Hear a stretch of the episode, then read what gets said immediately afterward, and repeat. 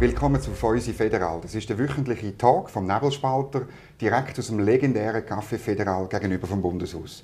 Mein Name ist Dominik Feusi, mein Gast ist der Philipp Bregi, Nationalrat von der Mitte Oberwallis. Ähm, mit ihm rede ich über Corona, über die Massnahmen, die immer noch gelten und wie man sie, ob man sie lockern soll und über unsere Beziehung zur Europäischen Union. Aber zuerst nehmen wir wie immer ein Glas Weisse. Ich habe von der Karte vom Federal ein Petit Darwin ausgewählt für dich. Aus dem Wallis natürlich, eine autochtone Rebsorte, muss ich dir nicht sagen. Einer von meinen absoluten Lieblingen. Ich hoffe, äh, du hast ihn gern. Zum Wohl. Santé. Gesundheit. Sehr fein. Gute Wahl. Trocken gemacht, oder? Manchmal macht man auch süß, ist nicht so mein Stil, aber so ein bisschen Kech, oder? Und, und, ja, wie Walliser sind, ein bisschen, oder? Genau, der Charakter und ähm, schön, wie im Wallis haben fast zu jedem wie eigentlich noch eine Geschichte und eine persönliche Beziehung und äh, freut mich, dass du einen Walliser gewählt hast, bist selten daneben, wenn du einen Walliser Wein wählst. Trinkst du auch etwas anderes bei dir? Selbstverständlich, also ich meine, du musst hoffen, wir haben ja sehr viele Walliser Weine, wie gesagt, wir kennen einen Haufen Winzer und so, aber ich habe gerne von Zeit zu Zeit mal ein gutes Glas ausländischen Wein oder unsere restlichen Regionen von der Schweiz, gehört selbstverständlich ah, ja. dazu.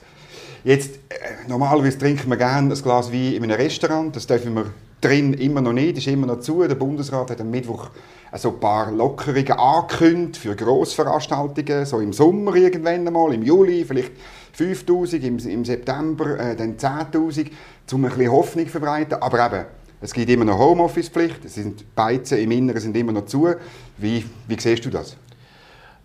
Also ich bin sehr froh, dass zwischenzeitlich einfach mal die Terrassen haben können öffnen Es hat auch der mhm. Bevölkerung eine, eine, gewisse gute Stimmung zurückgegeben. Es ist schade, dass man die Konsequenz nicht über den Winter geschafft hat. Gerade in einem Skigebiet wäre das sehr entscheidend gewesen. Mhm. Aber es fehlt die Perspektive für die Gastronomen. Wir haben heute noch keine klare, zwar wissen wir jetzt, dass wir werden Grossveranstaltungen machen, aber für die Winter Restaurant und so weiter, da fehlt die Perspektive, die brauchen wir. Mhm. Und ich habe mit den Haufen Gastronomen geredet, es ist gar nicht einmal mehr so entscheidend, ob das jetzt eine Woche eher oder eine Woche später ist, aber eine klare Perspektive. Und da habe ich schon die Erwartung, dass der Bundesrat äh, in der nächsten Zeit so rasch als möglich mal den Gastronomen sagt, jawohl, dann dürft ihr rein, wenn ich auf wir sehen es hier, es hat Schutzkonzept, das bin ich felsenfest überzeugt, das würde funktionieren. Mhm. Und das würde das Leben wieder stark normalisieren. Und das ist, glaube ich, die Sehnsucht, die wir alle im Moment mhm. haben.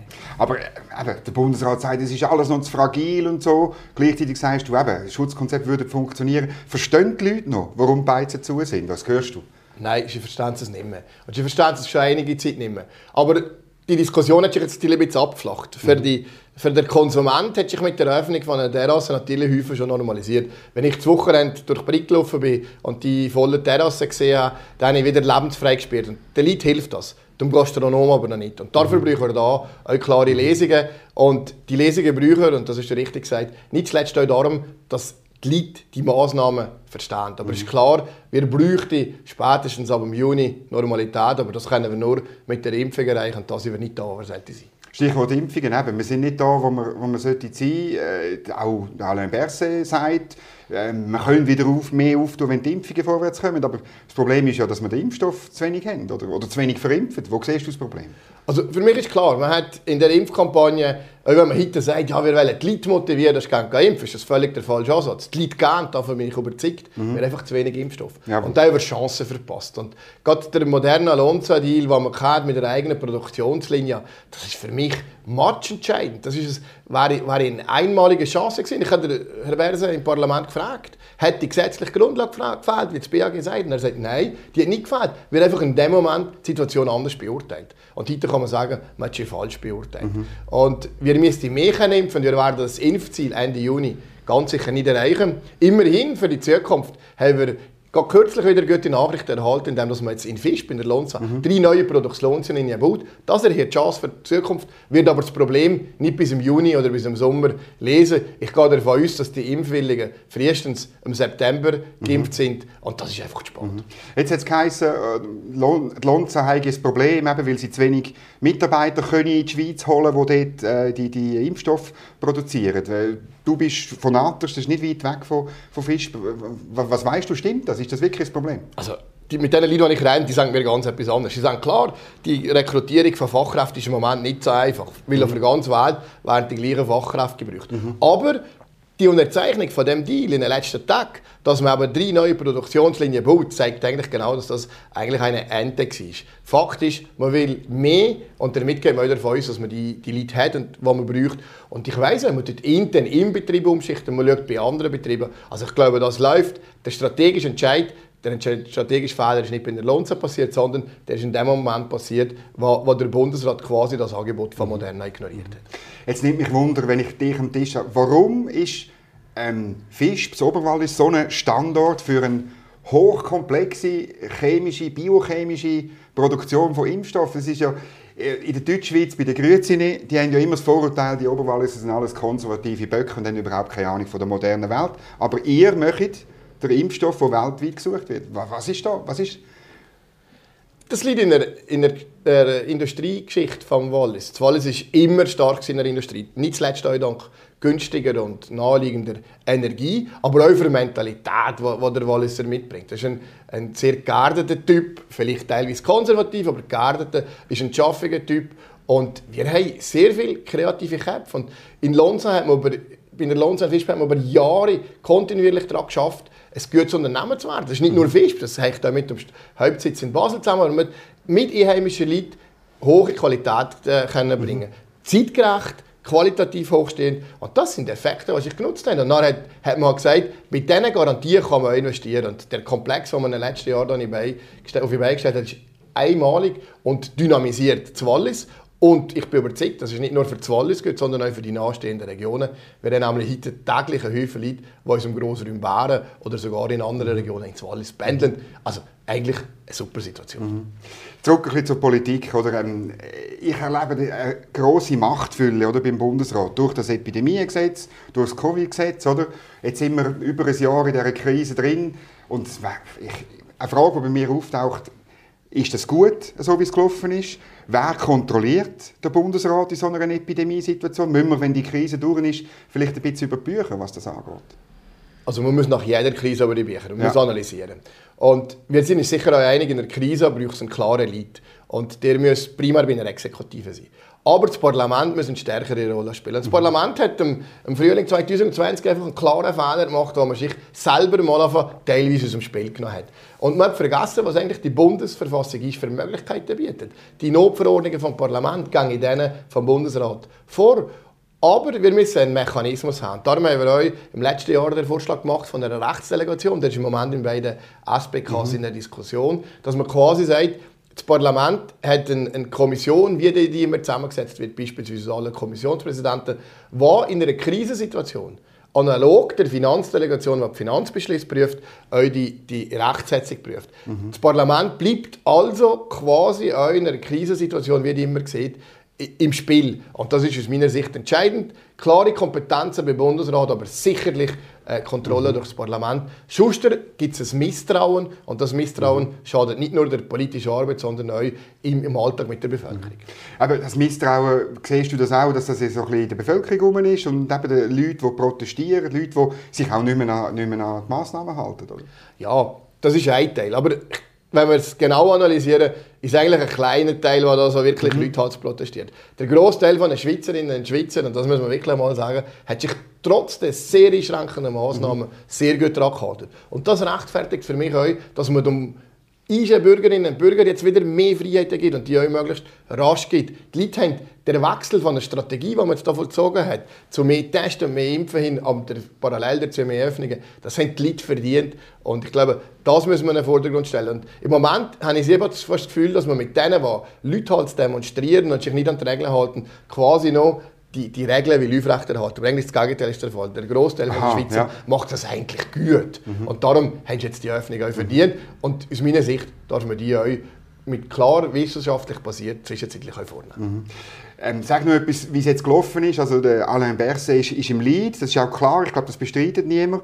Aber ähm, es gibt zum Beispiel keinen bundesrätlichen Ausschuss, das ist äh, auch schon kritisiert worden da bei Feusi Federal. Oder auch das BAG sei, sei sehr mächtig in dieser Frage. Dann gibt es die Taskforce, oder, wo, wo auch von vielen kritisiert wird, als, als einseitig. Wie siehst du, wie, wie ist das aufgestellt, das Krisenmanagement im Moment? Also das Krisenmanagement hat man einfach mal in der Krise aufbauen. Schnell, in der kürzesten Zeit. Genau. Und ja. das ist natürlich durch das Fehler behaftet. Mhm. Also Lehre Nummer eins ist klar, man muss fixe Szenarien machen für zukünftige Krisen. Dann, wenn man eine Taskforce einsetzt mit Wissenschaftlerinnen und Wissenschaftlern, die ich absolut befürworte grundsätzlich, mhm. dann müssen wir die Spielregeln definieren. Die hat man bis heute nicht sauber definiert. Mhm. Es ist nicht ganz klar, was darf die Taskforce, was macht die Taskforce, mhm. ähm, wie viel Öffentlichkeitsarbeit machst du, wie der Bundesrat beraten. Meine Position ist da immer klar gewesen. Taskforce ist wichtig, die soll der Bundesrat umfassend beraten, aber gegen uns kommuniziert der Bundesrat. Und zwar einzig der Bundesrat. Und im Moment haben wir die Situation, dass die Taskforce das vorher kommuniziert. Immer am Dienstag Nachmittag. Ja, neuerdings, aber sogar teilweise einfach nachhinein, ja. wo der Bundesrat kritisiert. Und das ist nicht die Aufgabe von der Taskforce, ja. die soll beraten. Und ein Ausschuss in einer Krisensituation ist immer das richtige Element. Wenn man die Gruppe verkleinert, für schnelle, wichtige Entscheidungen zu treffen, ist das richtig. Das ist für mich klar. So etwas bräuchten wir in der Krise. Das haben wir nicht und das müssen wir aufbauen für die nächste Krise. Mhm. Beim zweiten Thema, das wir besprechen, gibt es einen Ausschuss, der Europa-Ausschuss vom, vom, Bundesrat, tagt immer wieder, man hört etwa mal etwas und so. Jetzt äh, sind wir bald eine Woche, nachdem der äh, Guy Parmelin in Brüssel war und der EU ähm, sehr charmant, französisch halt, das kann man sehr gut auf, auf Welsch, oder?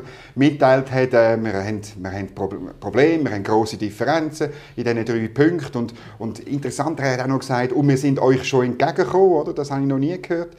Äh, was ist deine Analyse? Die Beziehungen Schweiz-EU, wo stehen wir? Ist das ein Patt? Ist das Abkommen tot, das wir mal auf dem Tisch haben? Oder? Ich glaube, als erstes müssen wir auf einmal ehrlich sein gegenüber den, gegenüber den Bürgerinnen und Bürgern. Erstens, wir brauchen gute Beziehungen mit der Europäischen Union. Das ist klar. Also die Position von der SVP, dass man quasi sagt, ja, das ist nicht so entscheidend, die ist falsch. Aber wir müssen im zweiten Punkt ehrlich sein. Mit dem Rahmenabkommen, so wie es jetzt da ist, mhm. das kann man so nicht unterzeichnen. Und für mich ist klar, jetzt geht es nur noch darum, wie gehen wir weiter. Die Variante 1 ist, wir diskutieren, solange wir eine Chance sehen, dass wir eine Regelung finden, dann soll man diskutieren. Einforderungen sind seit mehr als zwei Jahren klar. Wir wollen einen klaren Ausschluss von der Union-Bürgerrechtslinie. Wir wollen eine Klärung bei einer staatlichen Beihilfe. Wir wollen ganz klar, dass die, die Streitschlichtung über den Europäischen Gerichtshof äh, nochmal diskutiert wird. Und für uns ist klar, es müssen Regelungen im Lohnschutz her. Und wenn die vier Punkte nicht geregelt werden kann man das so Rahmenabkommen so nicht unterzeichnen. Das heißt, wir müssen schauen, wie gehen wir weiter in der Diskussion. Mhm. Und für mich ist der Fokus jetzt viel mehr auf das. Und wir können schon diskutieren jetzt zwischen EU, Schweiz, auch auf der politischen Ebene. Es darf einfach nicht so eskalieren, dass die zukünftigen Diskussionen damit erschwert werden. Du hast vorhin gesagt, wir haben von grossen Differenzen geredet. Äh, nach der bundesrätlichen Pressekonferenz hat zwischen sich der Parmelin von fundamentalen Differenzen geredet. Das ist also für mich eigentlich ein klares Zeichen. Wir müssen am Zukunftsmodell diskutieren. Das Rahmenabkommen ist vielleicht noch nicht tot, aber die Frage ist, äh, wie lange dauert noch das Sterben? Und sag mir, ähm, wenn man eben weiter will, über, über ein zukünftiges Modell reden macht man das gescheiter mit einem reinen Tisch oder wenn da noch das rum ist, was wir jetzt seit zweieinhalb Jahren mitschleppen? Deiner Meinung nach? Persönlich habe ich das Gefühl, da müssen wir mit einem reinen Tisch anfangen. Äh, die Positionen beim, beim Rahmenabkommen, die sind bei der EU verhärtet, die sind bei uns verhärtet. Gerade auch jetzt in dieser Woche hat man Absolut. wieder Also ich sehe keine Möglichkeiten, wo man sich noch könnte annähern könnte. Und dann ist es besser, wenn man eine saubere Auslegungsordnung macht und nochmal von Null anfängt, respektive eine Auslegeordnung macht, die nicht von dem Rahmenabkommen belastet ist. Und dann bin ich überzeugt, dann werden wir eine Lesung finden. Was natürlich überhaupt nicht geht, ist jetzt die Position, die quasi die Sozialdemokraten einnehmen. Also ich darauf ansprechen. Ja. Was die, was die einnehmen und sagen, ja... Die Bürgerlichen müssen einfach nachgeben bei der Unionsbürgerlichlinie. Genau. Das ist eigentlich der Schwarzpeter der Bürgerlichen Hang gespielt, nach, nach dem Motto, weil man weiß, dass man da überhaupt nie wird können angehen sodass eigentlich die Bürgerlichen schlussendlich verantwortlich sind für das Scheitern von dem Rahmenabkommen. Das ist völlig falsch. Wir haben sowohl auf bürgerlicher wie auf sozialdemokratischer Seite klare Forderungen. Eine von denen ist der Lohnschutz, eine von denen ist die Unionsbürgerrechtslinie. Wenn beides nicht erfüllt ist, kann man nicht unterzeichnen. Und das ist, glaube ich, der, der maßgebliche Punkt. Ich habe so das Gefühl, die SP als äh, sehr euroaffine Partei will ihre eigene Hüte retten, nicht Interesse von der Schweiz. Mhm. Also die SP ist natürlich tief gespalten. Ich meine, der Pierre-Yves Maillard letzten Sonntag, der sagt, auch sagt, reinen Tisch machen ist gescheiter und frisch anfangen. Oder? Ich meine, die Position, die ihr habt, die gibt es auch auf der anderen Seite. Einfach mit der Betonung vom Punkt Lohnschutz und jetzt auf der bürgerlichen Seite eher Betonung von der Unionsbürgerrichtlinie? Oder ich glaube, bei einer, bei SP ist es viel klarer, bei einer oder viel komplizierter. Die haben Leute, wie der Erich Nussbaumer was sagt, ey, warum müssen wir unterschreiben? Und es sind Leute, die sagen, wie der Pierre-Yves Mayer, überhaupt nichts machen. Wie ist, es ist mir eigentlich klar, die vier Punkte müssen wir mhm. regeln und dann kann man unterschreiben. Wir haben weder die, die ganz grossen Turbos noch, noch die starken Bremser. Aber Fakt ist, und das hat die Diskussion zwischen Herrn Parmalan und Frau von der Leyen klar gezeigt, Stand heute gibt es über die vier Punkte keine Regelung mhm. und damit gibt es auch kein Rahmenabkommen. Und gleich, wenn die Außenpolitische Kommission, insbesondere vom Nationalrat, sagt, unbedingt weiterverhandeln und so, ich habe manchmal den Eindruck, dass in der Außenpolitischen Kommission, besonders eben vom Nationalrat, äh, Leute sitzen, die nicht genau auf ihrer jeweiligen Parteilinie sind. Die Frage ist, was heisst weiterverhandeln? Und ähm, es war nur interessant, dass die ständerätliche APK genau. und, die nationalrätliche APK zum anderen Ergebnis sind gekommen. Genau. Wenn man aber mit den Mitgliedern von diesen Kommissionen redet, hat man gar nicht einmal so das Gefühl, äh, dass, dass, dass die so weit voneinander sind. Ständerätlich APK sagt ganz klar, institutionell äh, ist das Entscheid vom Bundesrat. Wir reden nicht darüber, abbricht oder weiterverhandelt. Und die Nationalrätlichen sagen, ja, wir wollen, dass man in Diskussion bleibt mit der EU. Mhm. Ja, das wollen wir auch. Mhm. Wir wollen auch, wenn das Rahmenabkommen sollte scheitern, wollen wir, dass man mit der EU in Diskussion bleibt. Und, Sowieso. Aber die Frage ist, nur über das Abkommen, oder so wie wir es vorher gesagt haben, an einem weißen Tisch mit, mit zukunftsorientierten Ideen, ich glaube, da sind wir alle gar nicht so weit weg. Es ist nur die Tonalität, die, ein Unterschied mhm. ist. Wir sind uns alle oder mehrheitlich einig, man muss mit der EU weiter diskutieren. Die Frage ist einfach nur, über was. Mhm. Über was? Also zum Beispiel über die Sachen, die jetzt dann kommen. Also die Frage von der Medizinprodukte. Ist Ende Mai steht das an. Dann Horizon 2020, die, die Forschungszusammenarbeit, die Milliardenschwere. Oder? Das sind so die oder, und Kohäsionsmilliarden, alle diese Fragen, das sind so die, die nächsten Sachen, die so ein bisschen auf dem Tisch liegen. Wie, wie siehst du das? Was, was soll man denn machen? Ja, offen die Diskussion gehen. Vielleicht kann er sogar weiter vorne anfangen. Der, der Herr Bundesrat Burkhalter hat damals bei, bei dem Mandat ganz klar gesagt, wir diskutieren nur über das Rahmenabkommen, wenn wir eine Lesung zu Horizon und beim Strommarktgesetz haben. Mhm. Äh, heute kehrt das System um und sagt, äh, wir mhm. bekommen nur eine Lesung, wenn er hier genau. darüber diskutiert. Und damit haben wir die Spielregeln schon verletzt. Und für mich ist klar, wenn wir kein Rahmenabkommen haben, dann müssen wir jedes von diesen Themen einzeln mal diskutieren und sauber ausarbeiten. Letztens hat der, ist ein Parteipräsident, der Gerhard Fischer, sehr eine gute Idee gebracht. Er hat gesagt, wenn ich mal zurückerinnern, wie wir damals mit den bilateralen Verträgen angefangen haben. Mhm. Wir haben geschaut, welche Bedürfnisse hat die Schweiz, welche Bedürfnisse hat die EU und welche Regelungen müssen wir treffen. Genau. Und dann ist man Punkt für Punkt durchgegangen und dann hat man für beide Seiten, wenn man das heute teilweise von der EU bestreitet, für beide Seiten eine gute Lösung gefunden.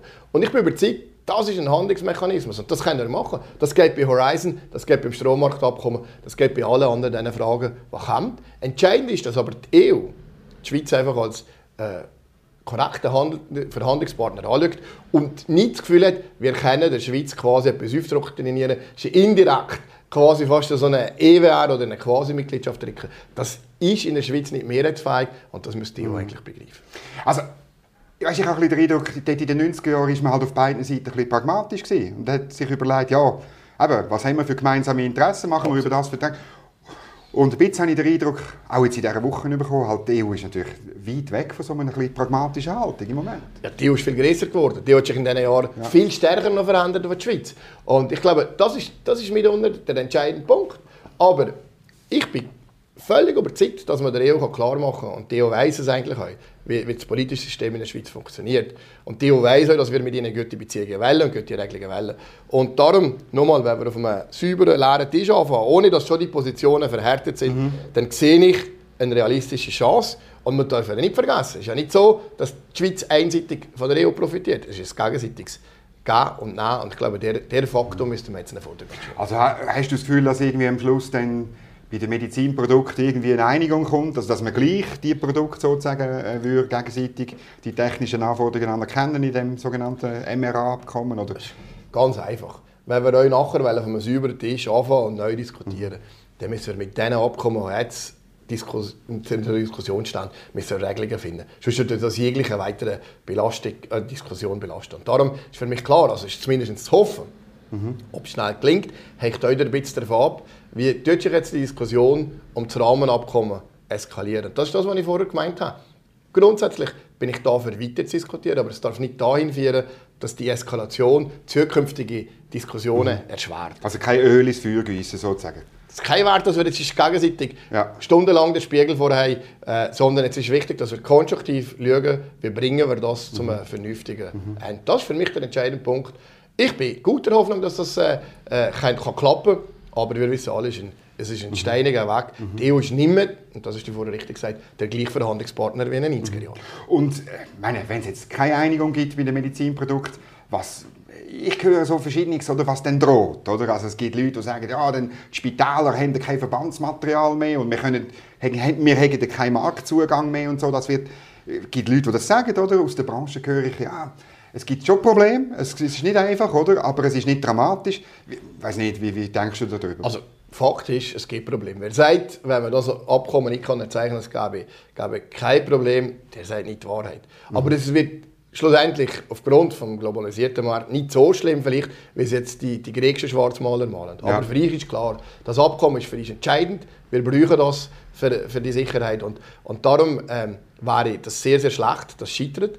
Aber vielleicht müssen wir uns selber ein bisschen an der Nase nehmen. Wenn ich sehe, wie viel das ist ein Außenminister auf China reist, und wie wenig nach Brüssel, zeigt das halt auch, dass die Diskussionen mit Brüssel an zehn Stocken geraten hängt vielleicht auch ein bisschen mit dem zusammen. Also müssen wir uns mal überlegen, was können wir machen, damit dass die Diskussionen eine vernünftige Form nehmen. Und für mich ist klar, der Außenminister kehrt mehr nach Brüssel als nach mhm. China. Und haben wir nicht gerade bei der Forschung, beim anderen wichtigen Thema, haben wir eigentlich viele in die Waagschale zu werfen, oder? TTH, TPFL, Fachhochschulen, die Universitäten, alles. Also, da, da bin ich der Meinung, da sind wir top aufgestellt. Wir haben die besten Universitäten äh, auf der Welt. Wir können überall mithalten. Ähm, wir haben ausgezeichnete Forscher. Also da sind wir bestens aufgestellt. Da können wir etwas bieten. Mhm. Ähm, und Geld, die haben ja 6,3 Milliarden sind bewilligt vom Parlament. Völlig klar. Wir, sagen, haben, wir haben sehr viel Geld gesprochen, auch richtigerweise sehr viel ja. Geld gesprochen. Und ich meine, das, das müssen wir die EU anerkennen. Aber mhm. wir müssen das eben auch in einem Gespräch sagen. Und damit sind wir wieder mit der Reise auf Brüssel. Mhm. Vielleicht muss man aber mal hingehen und zeigen, klar aufzeigen, was wir in diesem Bereich gemacht haben, wie viel Geld das wir gesprochen haben und wie wir bereit sind, da im europäischen Verbund die, die Forschung voranzutreiben, welche Rolle das wir da spielen. Und du hast es richtig gesagt, wir haben brutal viel in die Waagschale zu werfen. Wir haben schon brutal viel an die Waagschale geworfen. Und das kann der Schlüssel zum Erfolg sein in einer, in einer guten äh, Zusammenarbeit mit Europa. Mhm. Aber der Ignazio Cassis hat ja Wellen auf Brüssel reisen, aber er hat nicht dürfen. Ja, das ist ja nicht die Frage jetzt, ob er jetzt gegangen ist. Ja. Ich meine, das ist klar. Jetzt, jetzt ist es ein Präsidialgespräch zwischen der Kommissionspräsidentin und dem Bundespräsidenten. Das ist protokollarisch völlig klar. So regelt man das.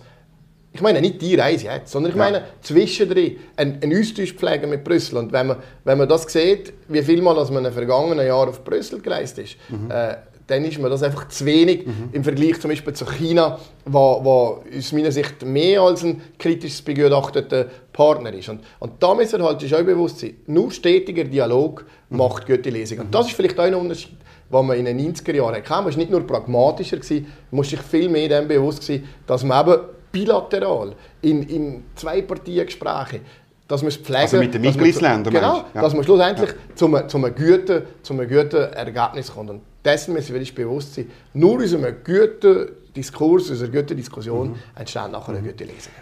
Ähm, müssen wir nicht auch noch ein bisschen mehr auf London reisen vielleicht auf Washington? Also nicht nur Brüssel. Also, weißt, wie, wie, wie muss sich eine Schweiz, die nicht Mitglied ist in der EU, aber es ist sehr ein, der wichtigste Partner, aber wie müssen wir uns aufstellen? Also, wir müssen analysieren, was sind unsere wichtigsten Partner mhm. und die müssen wir regelmäßig besuchen und da müssen wir einen intensiven Austausch pflegen. Und das kann ich hier in drei Jahren wählen. Der wichtigste Handelspartner da ist die EU. Das hat absolute Priorität aus meiner Sicht. Und es ist klar, wenn du jetzt äh, äh, London und Washington erwähnst, sind die aus meiner Sicht wichtiger als China. Aber die, wenn wir gerade die amerikanische Politik anschauen, da ist halt in den letzten Jahren ein bisschen, ein bisschen schwieriger gewesen. ähm, ob es jetzt mit dem Herrn Weiner besser wird, ist, ist nicht klar. Für die Schweiz ist ja, Amerika wartet nicht auf die Schweiz. Klar, Hingegen mit, mit so London sind das, sind das sicher gute Sachen, wobei die sind auch noch stark mit sich selber mhm. im Moment äh, beschäftigt. Also für mich ist klar, Beziehungen intensivieren, prioritär mit der mhm. EU und äh, erst in dritter Viertellinie mhm. mit China. Du hast ein Stromabkommen erwähnt und du kommst aus einem Stromkanton natürlich, oder? Das Wallis hat produziert wahnsinnig Strom für die halbe Schweiz, kann man fast sagen. Ähm, was würdest du sagen bei diesem Thema, ähm, wie sieht es dort aus mit den gemeinsamen Interessen? Findet man sich da wahrscheinlich auch irgendwann, oder also, ist das schwieriger? Also, schwierig, also sicher ein schwieriges äh, Thema. Also, ja. das, ist, das, das sehen wir, dass das heute noch nicht auf dem Weg ist, äh, was sollte sein. Ähm, ich bin ja noch in einer die Schweizerische Gesellschaft, wo wir einen Strom produziert im Verwaltungsrat. Und da merke ich schon, da gibt es da gibt's Spannungen, da gibt es teilweise auch äh, Diskussionspunkte, die nicht so einfach waren zu überwinden sind. Und das Stromabkommen symbolisiert aus meiner Sicht eigentlich eine Haufen Fragen, die wir mit der EU Die sind immer komplex, die sind immer gegenseitig mit Wünschen und Vorstellungen belastet. Und für uns muss jetzt einfach das Ziel sein, dass wir wirklich wieder einen Weg finden, wo man darüber kann diskutieren und schlussendlich auch vernünftige Kompromisse finden. Wenn wir den Bogen zurück zum Rahmenabkommen schließen, in dem Zusammenhang ist einfach klar, da ist im Moment der Kompromiss nicht da. Die vier Fragen, die wir haben, die sind nicht beantwortet. Das ist kein Diskussionsgrund. Aber kann sich die EU leisten, sozusagen mit dem, mit dem Wasserschloss und Stromverbindungsknopf mit in einem Kontinent einfach äh, uns sozusagen außen vor zu lassen. Ist das, ist das rein physikal? Am Schluss, bei Strom geht es am Schluss um Physik. Oder? Genau. Fließt der Strom auf Italien zum Beispiel oder fließt er halt nicht? Oder? Ja, er fließt. Er fließt einfach auf Umwegen. Und ja. mit, mit, mit gewissen Verlusten. Das ist klar. Die EU weiss das. Ist, rund um uns ist EU. Also, mhm. sie hat die Möglichkeit. Aber es ist klar, wir sind da quasi das viele Stück. Wir müssen es nur klar machen. Mhm. Aber du kannst ja ohne das viele Stück leben, im schlimmsten Fall. Einfach mit ja. Einschränkungen. Und dessen ist sich natürlich Theo bewusst. Okay. Und darum auch hier an diesem Thema. Wir haben da sehr viel, wie beim, bei der Forschung, sehr viel in die Waagschale zu werfen. Wir müssen es aber konsequent machen und dann einfach das Gefühl, da haben wir in der Vergangenheit Fehler mhm. gemacht. Du hast vorher als einer von diesen vier Punkten, das macht, sagt auch der Gary Pfister immer wieder, hast das Streitbeilegungsverfahren, das Schiedsgericht mit dem Europäischen Gerichtshof erwähnt. Da, wenn ich es richtig im Kopf habe, ist die, die Mitte, die CVP, ist die Partei, die das sehr früh kritisiert hat, oder?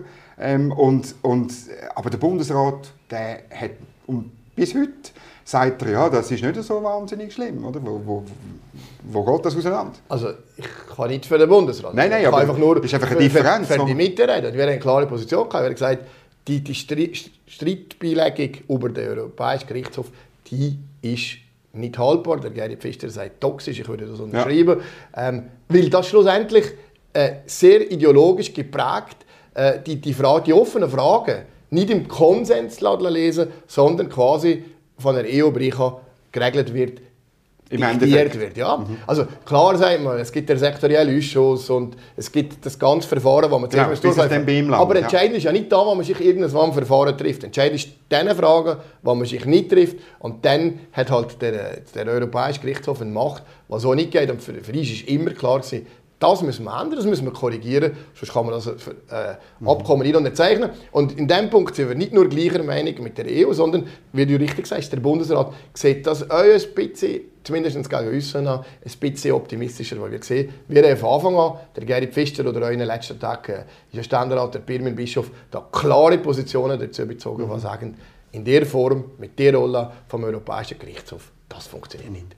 Solange wir aber noch einen feinen Petit Tag haben, sehen wir es auch optimistisch. Danke vielmals fürs Kommen und auf ein anderes Mal. Einen schönen Tag wünsche ich dir. Dominik, das Santé. wünsche ich dir auch. Santé.